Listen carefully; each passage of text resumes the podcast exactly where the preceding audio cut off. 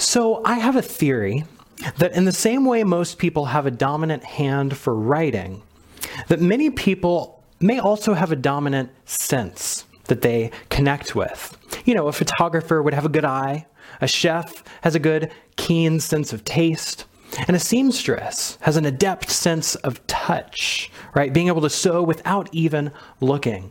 In fact, Caitlin and I have a friend who is blind, but she makes the most wonderful hats and scarves and blankets. So, what is it for you, do you think? Do you have a dominant sense that you connect with? You know, when you walk into a room, what is the first thing that you notice? Is it the way that the room looks? The way that it feels? The way that it smells? For me, the first thing I always notice is the sound. Now, I, have always been deeply connected to my sense of hearing ever since I was young. I grew up singing in a choir and taking piano lessons. As a kid, I used to sit at the piano and just play for hours. Sometimes I would even lay my head down against the piano so I could not only hear it, but really feel it, right? And as a teenager, when a band I liked would come out with a new album, I would grab my CD player and my headphones and lay down in my bed, turn off the light, and listen through the entire album all at once. I loved music and I loved listening. But even beyond music, there are other ways that I connect to the sense of hearing. For example, in grad school, there was this one classroom that most people always felt kind of anxious about when they were inside of it. And a part of the reason might be that this classroom didn't have any windows and the lighting wasn't all that good. But one day, I remember sitting in there and hearing the air vent come on, right? And, and after listening to it for a while, I noticed that the airflow made the faint sound of an A minor diminished chord. Now, if you're a musical person, then you know exactly why that room caused anxiety. And if you're not a musical person, all you need to know is that a minor chord sounds sad and a diminished chord sounds bad.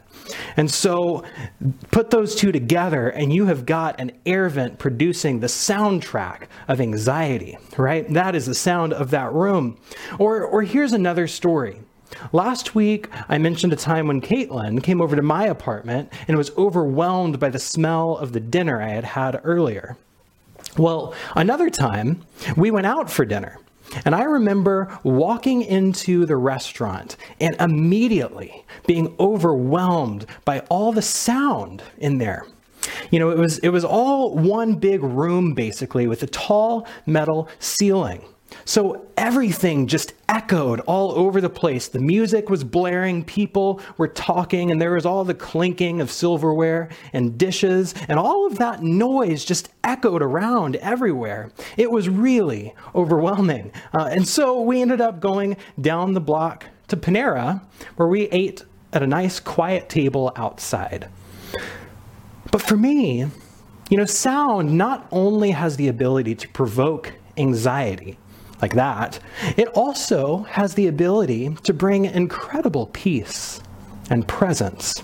I mean, there is nothing more centering for me than to just close my eyes and simply listen to the sounds that are around me. Throughout this stay at home season, I've enjoyed just how quiet the road noise outside of our house can be sometimes. And I've loved hearing the sound of bird song in the early morning hours as we've entered into springtime. Something about slowing down to listen really helps me to be present. This is even true when we're out on walks, right? I'm always paying attention to the sounds that are around us the blowing wind, the chirping birds, even the crunch of gravel under our feet. I love that sound. And this is why I love the song that we just sang. This is my Father's world, and to my listening ear, all nature sings, and around me rings the music of the spheres. I want to ask you When was the last time you slowed down enough to listen to the music of the spheres? To really listen to the wind through the trees or the pitter patter of raindrops.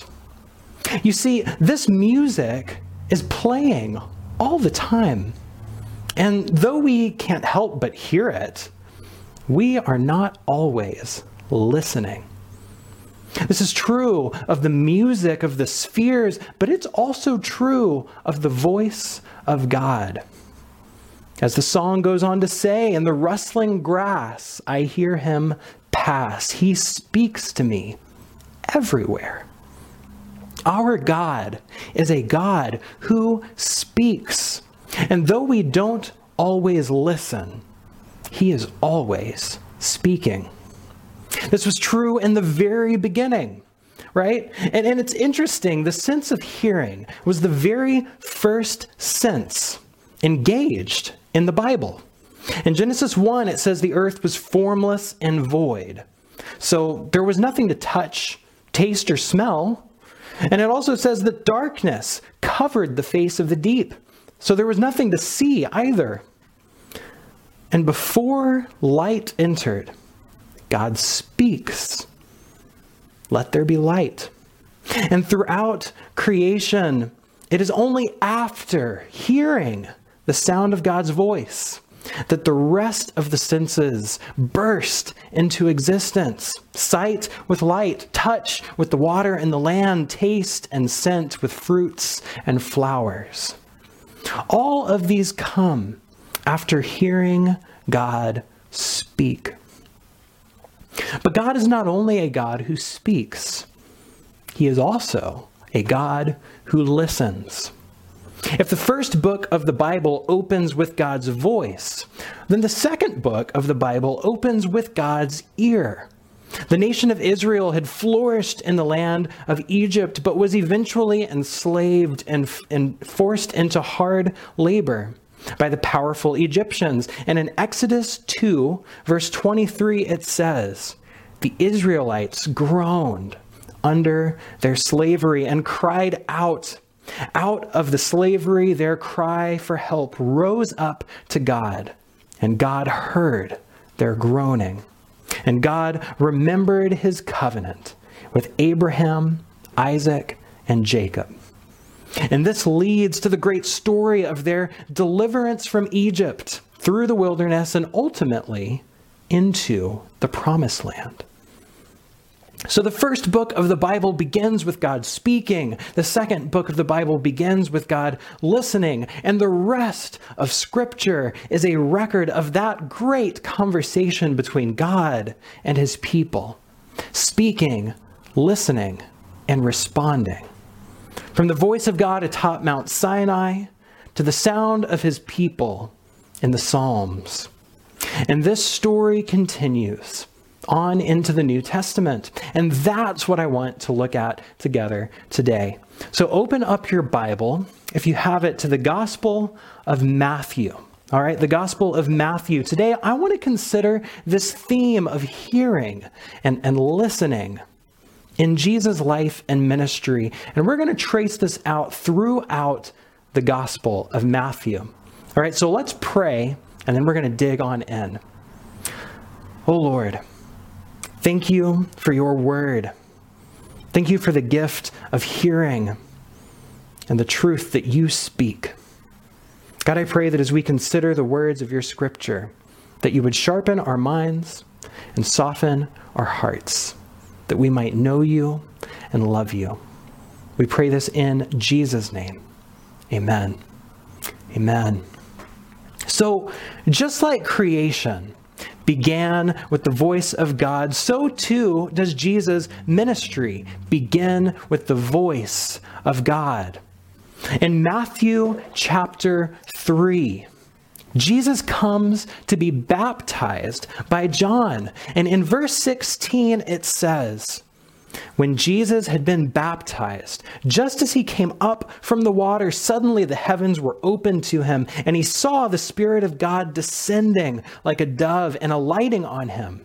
And a voice from heaven said, This is my Son, the beloved, with whom I am well pleased.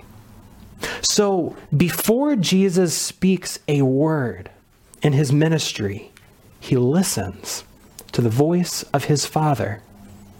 The rest of his ministry flows out of this baptismal declaration, this proclamation of his identity, the beloved Son of God. Before Jesus does anything else, he roots himself in not just hearing, but listening to the word of God, to the voice of his Father. And we see this put to action in the very next chapter. After his baptism, Jesus is led out into the wilderness where he is tempted by the devil.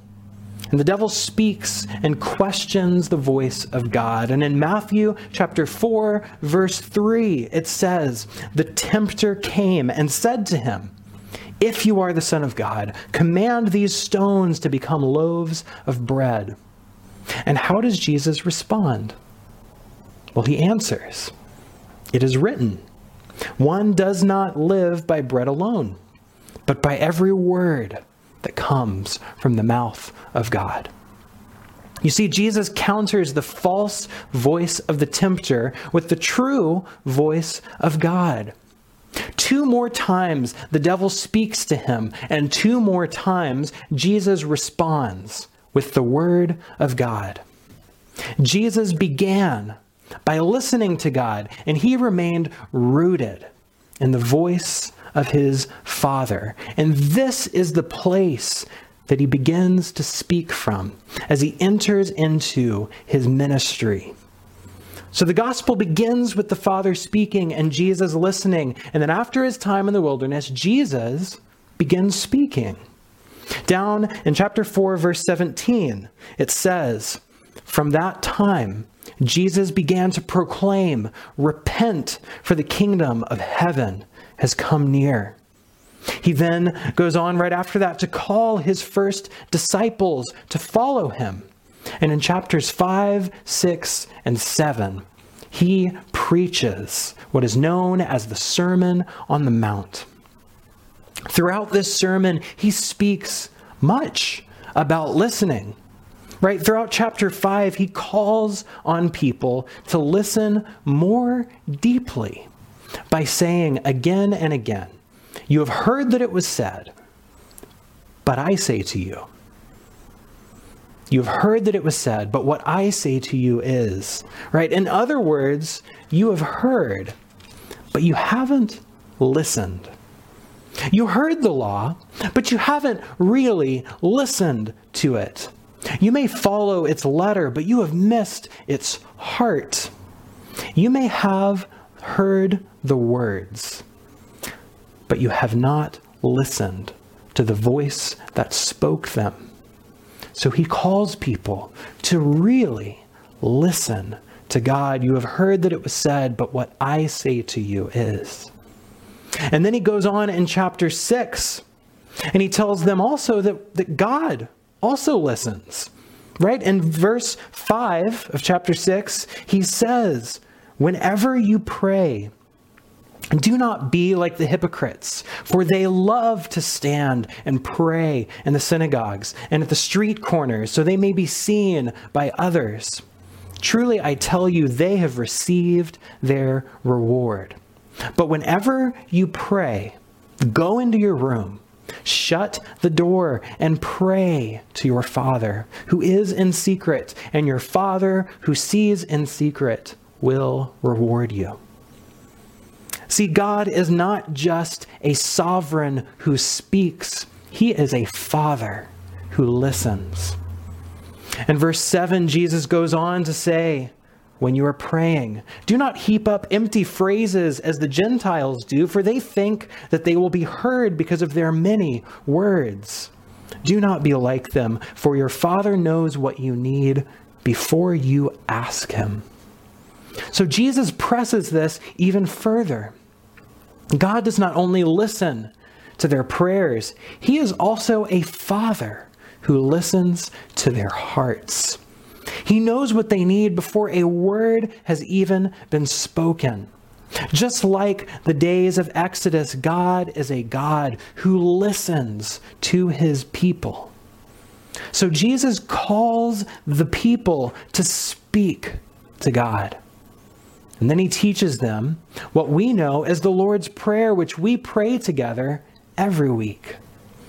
So, this Sermon on the Mount, in this sermon, Jesus calls the people to really listen to God who speaks. But he also calls them to speak to the God who listens. And at the end of the sermon, in chapter 7, verse 28, it says, When Jesus had finished saying these things, the crowds were astounded at his teaching, for he taught them as one having authority, not as their scribes. You see, when they heard Jesus speak, they were amazed because he spoke with authority. Jesus spoke with authority. The reason Jesus could speak for God is because he had started by listening to God. Jesus listened to the Father before his ministry. So now he can speak for the Father in his ministry. But Jesus does not only listen to God and speak for God, he also listens, really listens to others. We see this in the very next chapter. So let's keep on moving. Matthew chapter 8, in verse 5, we read When Jesus entered Capernaum, a centurion came to him, appealing to him and saying, Lord, my servant is lying at home paralyzed in terrible distress. And Jesus said to him, I will come and cure him. The centurion answered, Lord, I am not worthy to have you come under my roof, but only speak the word, and my servant will be healed. For I also am a man under authority with soldiers under me. And I say to one, Go, and he goes, and to another, Come, and he comes, and to my slave, Do this, and the slave does it. When Jesus heard him, he was amazed and he said to those who followed him, Truly I tell you, no one in Israel, and no one in Israel have I found such faith. And then look down in verse 13. And to the centurion, Jesus said, Go, let it be done for you according to your faith. And the servant was healed in that very hour.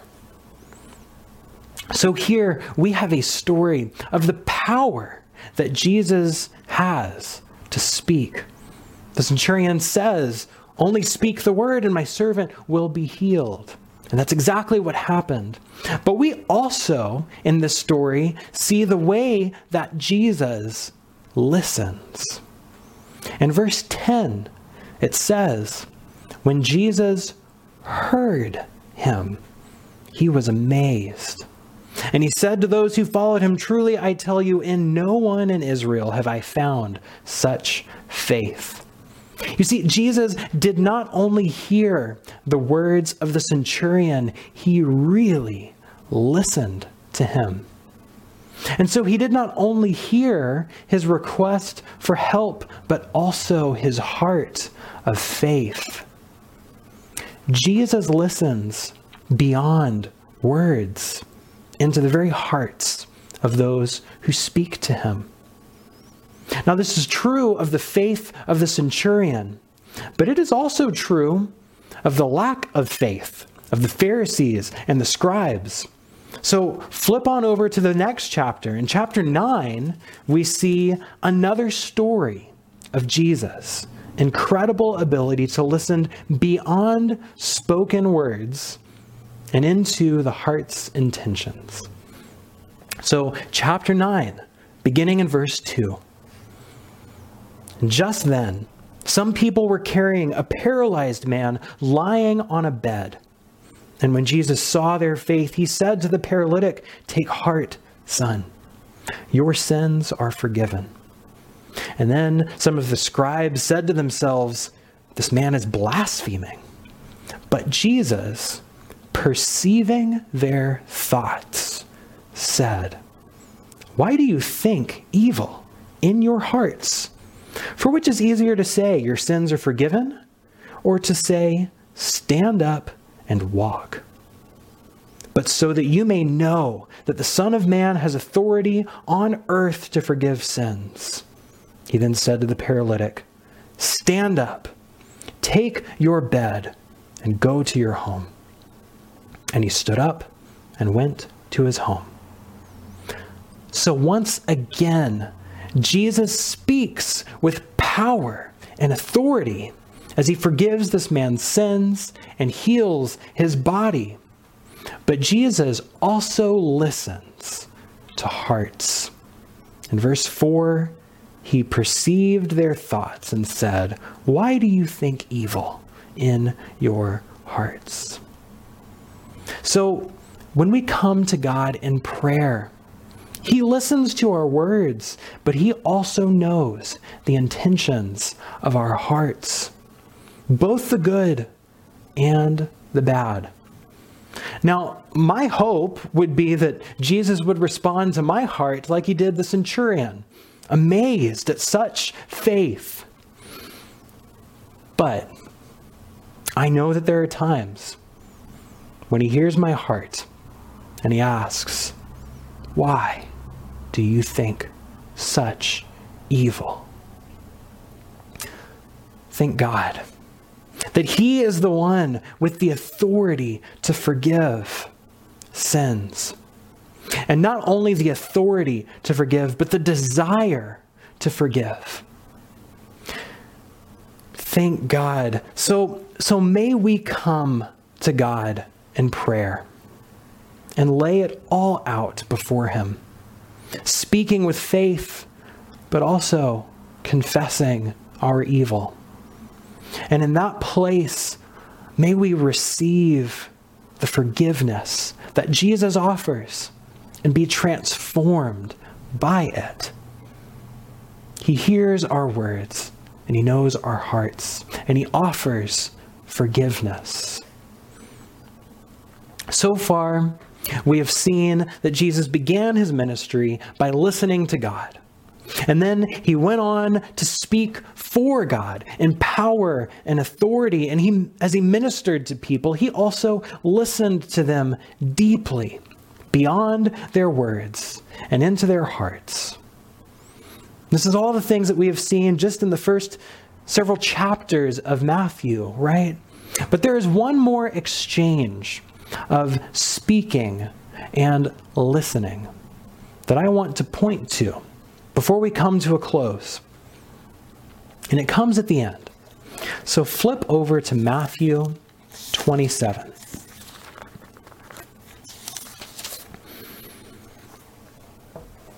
You see, the evil in the hearts of the Pharisees and the scribes persisted.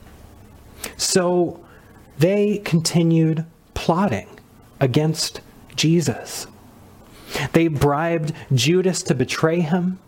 They convinced Pilate to crucify him. And so in Matthew 27, Jesus is hanging on the cross. And in verse 46, it says that Jesus cried out with a loud voice, Eli, Eli, lema sabachthani. That is, my God, my God, why have you forsaken me? And then in verse 50 it says, Then Jesus cried out with a loud voice, and he breathed his last. Now, a lot of ink has been spilled over what exactly is going on in this moment on the cross. And I'm not going to try to sort all of that out right now. But the question that I want to ask is this Did God hear these words? Did God listen to this cry of Jesus from the cross? You see, these words that Jesus spoke from the cross, My God, my God, why have you forsaken me? Come from the very first line of Psalm 22. And it is an incredible psalm worth reading the whole thing if you have a chance. It's an incredible psalm. In verse 7 of Psalm 22, the psalmist speaks of how all who see me mock me. In verse 16, he says how his hands and his feet are in pain. In verse 18, he describes how his enemies divide his clothes and cast lots for them. All of this is stuff that you can read about in Matthew 27, right? This is exactly what Jesus experiences on the cross. No wonder he calls out this psalm, Psalm 22. But the psalm goes on. In verse 22 of Psalm 22, the psalmist says, I will tell of your name to my brothers and sisters. In the midst of the congregation, I will praise you. You who fear the Lord, praise him. All you offspring of Jacob, glorify him. Stand in awe of him. All you offspring of Israel. For he did not despise or abhor the affliction of the afflicted. He did not hide his face from me, but heard when I cried to him. God heard when he cried to him. This is the psalm that Jesus quotes on the cross. And so here's the question Did God hear Jesus' cry from the cross? Well, according to the rest of Psalm 22, the answer is yes. But if that isn't clear enough, we need only look to the very next chapter, Matthew 28, where we hear that yes, resounding in the missing stone, in the empty tomb, and in the angel words, He is not here, He is risen. So the resurrection is a story about a God who listens to the cries of his children and responds. This is the story that we are drawn into as we are called to listen to the God who speaks and speak to the God who listens. So, as we bring this to a close, here is my challenge for you this week. Here is the practice that I want you to try. All right, I want you to make use of your ears and your voice this week. And yes, I want you to spend some time listening to all the sounds around you, the music of the spheres. But in addition to that, you know, I often challenge you into daily scripture and prayer. But this week, I want you to try reading the Bible and praying to God out loud. Now, you might wonder, well, what should I read? And maybe you can read the Sermon on the Mount Matthew chapter 5, 6, and 7. If you read a chapter a day, you could get through it twice this week. Or you could divide each chapter into a couple pieces and read through it once this week in smaller chunks. Try listening to it out loud. If you're with your family, you can take turns reading it to each other. Or if you're on your own, you can read it out loud to yourself. Or you can try that Dwell Audio Bible app that we still have access to, right? And then after you've listened to Scripture out loud, take some time to pray out loud. Again, you might wonder, well, I, don't know what to pray. Don't worry about that. Just start talking and say whatever comes to mind. Remember, God doesn't hear you for all of your fancy words. He listens to the depths of your heart. So use your ears and use your voice this week. Listen to Scripture out loud. Pray to God out loud. I want you to try that every day this week. And I would love to hear how it goes for you. But truly, may we be a people who listen to the God who speaks and speak to the God who listens, not only to our words, but to the depths of our hearts. Amen.